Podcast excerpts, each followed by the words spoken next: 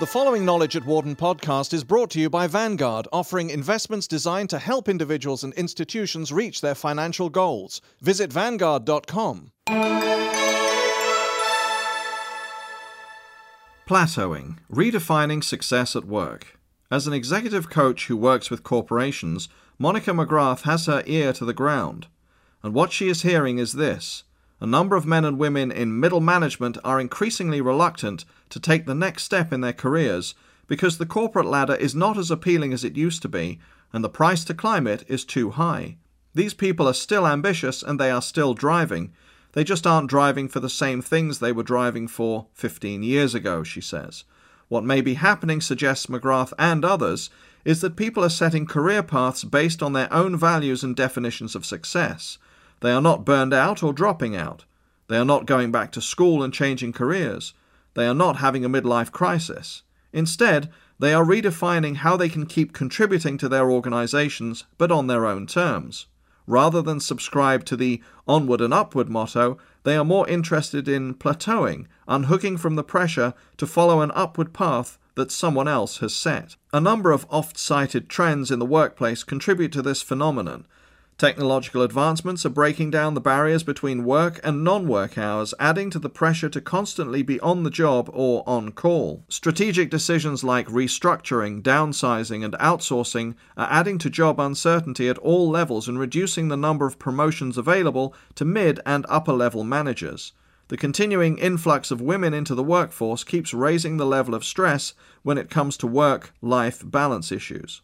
Lois Backon a vice president at Families and Work Institute, FWI, a New York based non profit research organization, points to a report FWI does every five years entitled National Study of the Changing Workforce. The latest one was released in 2003. One of their areas of research relates to what the organization calls reduced aspirations among various sectors of the workforce. This is an incredibly important issue, and it offers some of the most troubling data out there for corporate America, she notes. For example, in one of its latest reports, Generation and Gender 2004, which uses data from the National Study to determine differences among generations, FWI found that fewer employees aspired to positions of greater responsibility than in the past. Among college educated men of Generation Y, Generation X, and Boomer ages, 68% wanted to move into jobs with more responsibility in 1992 versus only 52% in 2002. Among college educated women of Generation Y, Generation X, and Boomer ages, the decrease was even higher. 57% wanted to move into jobs with more responsibility in 1992 versus 36% in 2002. Generation Y is typically defined as those born between 1980 and 1995, Generation X as those born between 1965 and 1980. We then did a more focused look at leaders in the global economy, Backon says. We took the top 10 multinational companies such as Citicorp and IBM and conducted in depth interviews with the top 100 men and top 100 women. Of those leaders, 34% of the women and 21% of the men said they have reduced their career aspirations. This plateauing is part of a bigger phenomenon in the workforce, one that also includes people putting higher priorities on activities outside their jobs, from family to volunteer work to hobbies. For example, in the FWI study, the reason that the majority, 67%, of these leaders gave for their response was not that they couldn't do the work, but that the sacrifices they would have to make in their personal lives were too great, says Backon. We call it negative spillover from their jobs to their homes, back on adds. The whole issue of overwork, of needing to multitask, of having to deal with numerous interruptions during their workday affects employee attitude, not just towards their jobs, but also their free time. Based on our research, we know that 54% of employees are less than fully satisfied with their jobs. 38% are likely to actively look for new employment in the next year, and 39% of employees feel that they are not engaged in the work they are doing. Most employees do want to feel engaged by their jobs. The term reduced aspirations does not mean that they are not talented or not good at what they do. They are, but in focus groups they also say things like, I need to make these choices because my family is a priority, or I need to make these choices to make my life work. One way to look at this phenomenon, adds Wharton management professor Nancy Rothbard, is that some employees still derive some sense of identity from their jobs, but they have, or are seeking, other ways to get that fulfillment. They are no longer pushing for the bigger raise, the larger staff, the more prestigious title. They are taking energy that had been focused primarily on goals defined by the corporation and focusing it elsewhere. Fewer promotions, fewer pensions. Peter Cappelli, director of Wharton Center for Human Resources, has done extensive research into the changing nature of the workplace. As he and others have noted, companies no longer promise job security, generous benefits packages, or even pensions, and employees no longer feel loyal to their employers or obligated to stay for long periods of time. Employees are responsible for managing their own career track and seeking out the mentors and training they need to move on in their current company or, just as likely, in a new company. Cappelli agrees that organizations don't have quite as much influence over people as they used to, in terms of shaping their goals and aspirations, in part because people come to these jobs at an older age and change jobs more frequently than in the past. Does that necessarily mean people are on their own career path? It depends what you mean by that. I'm not sure it means they are eschewing corporate success, but they are looking outside their current employer's definition of success more so than in the past. Cappelli cautions, however, that it is unlikely employees can go on cruise control and still hope to be retained and valued by their employers. It used to be you could just lie low and wait for the pension. That doesn't happen much anymore. And while some employees may not pay as much attention to the goals that their companies want them to pursue, they continue to work hard because they are afraid of being laid off. Companies systematically go through and fire people who are not pulling their weight. The ability to punish people into appropriate behavior is one of the great and unpleasant lessons of the 1980s. Employee morale sank and productivity stayed up because people were afraid of being fired, Cappelli notes, adding, however, that this dynamic changes in a tight labour market. Wharton management professor Sarah Kaplan could imagine a scenario where people have discovered that there is not too much point being loyal to their employers and then go on to say, okay, I haven't gotten to where I am going to get and I am going to focus on the other part of my life. I will keep working but won't invest all my energy in my job. But Kaplan also thinks everyone needs something to be passionate about, so it would be hard for me to imagine that people would simply ramp down on their job without having a crisis or without having found something else to interest them. Indeed, in today's economy, she adds, you can't keep your job unless you are engaged to a certain extent. Corporations don't want people who don't want to go higher. They don't want people who won't strive. You can't plateau. There are always people biting at your heels. Directly related to the issue of job satisfaction is the question of job design. Management scholars have been studying this for a long time, says Wharton management professor Sigal Barsade. Whenever a company designs a job, it must take into account how employees view that job, whether their goal is to get ahead, whether work is central to their lives, and so forth. A company can make a real error trying to redesign a job to be more enriched if the employee doesn't want that, especially if the new job definition requires them to work harder. What is crucial, Barsade says, is good job fit.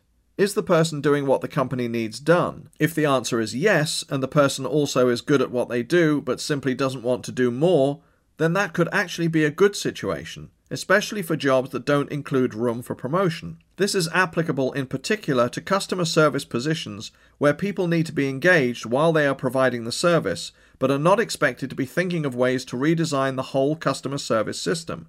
So the fit needs to be between what the organization needs and what the employee wants and values. If that fit isn't there, that's when you are going to have a problem.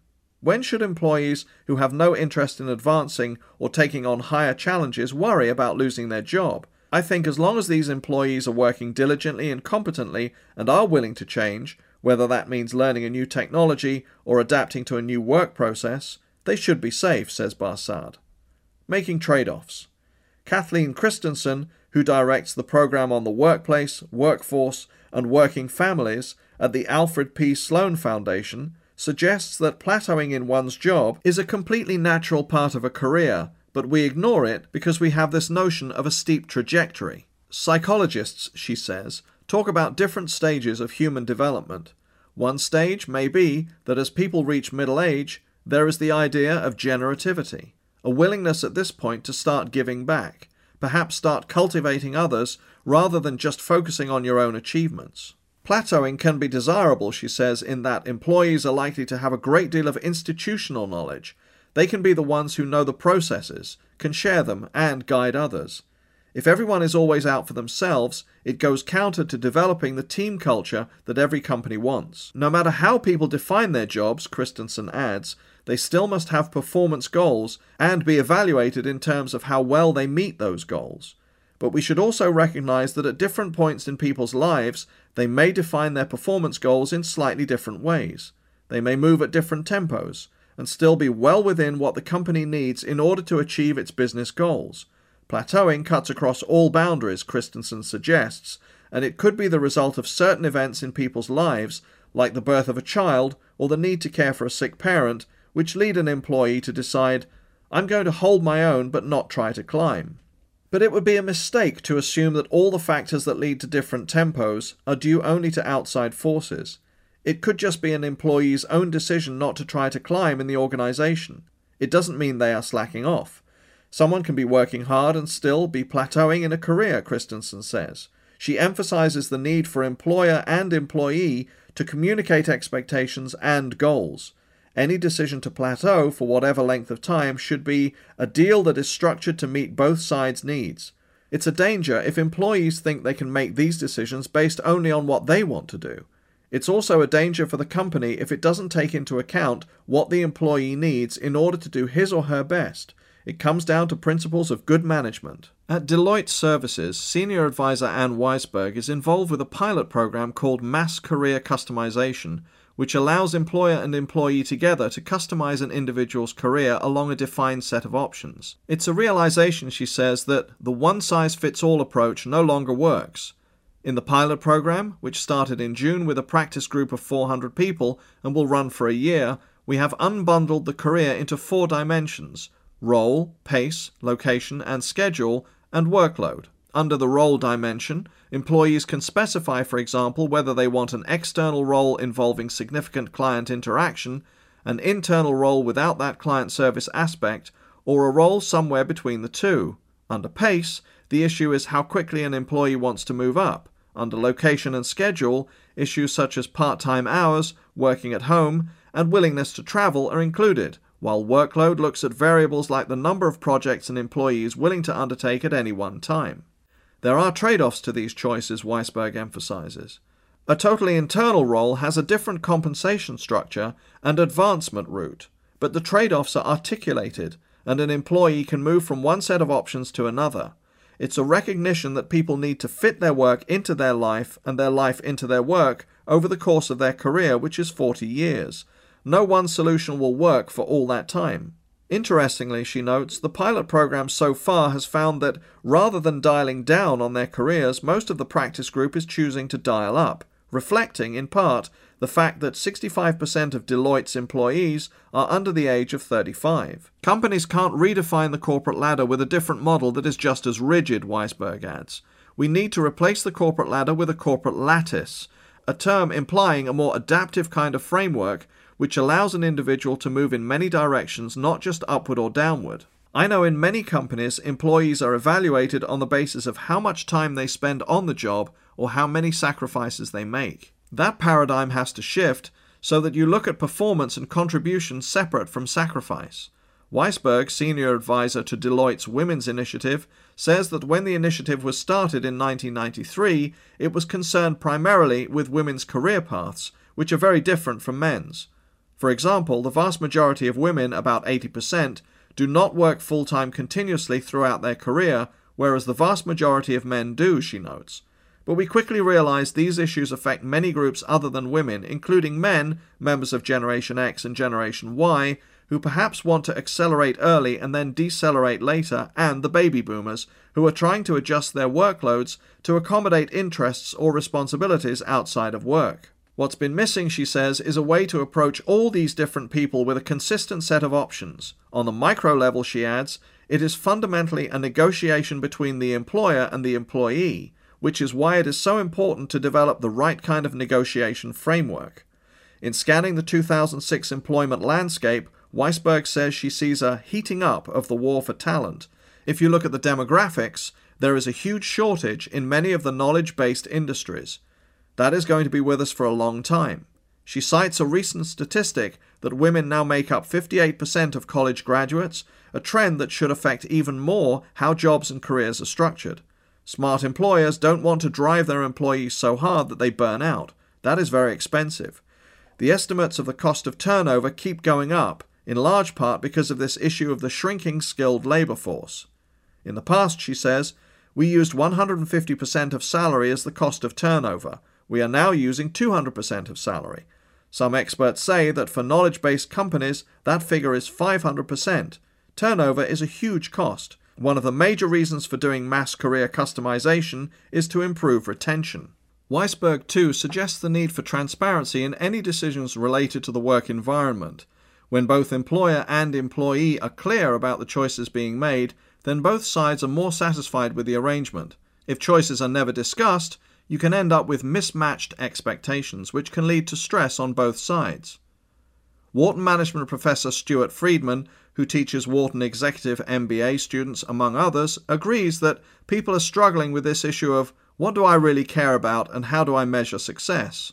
My sense is that more people, not just middle aged employees, but younger people as well, are raising this question in ways they didn't 20 years ago.